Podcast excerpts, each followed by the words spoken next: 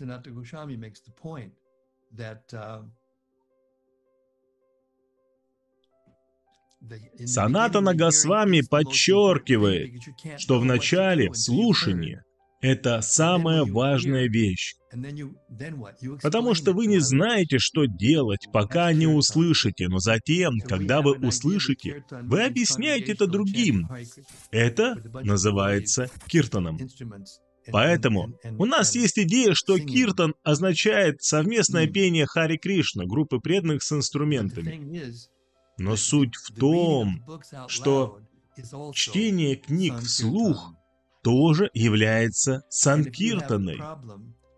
И если у вас проблемы со сосредоточением ума, если у вас проблемы с ощущением вкуса, я настоятельно рекомендую вам читать книги самим себе вслух, потому что есть что-то в звуке своего голоса. Каждому нравится звук своего голоса или своего имени.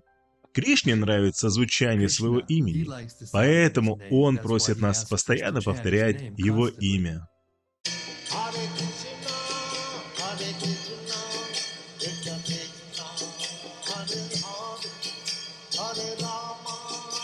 Hare Rama, Rama Rama, Hare Hare.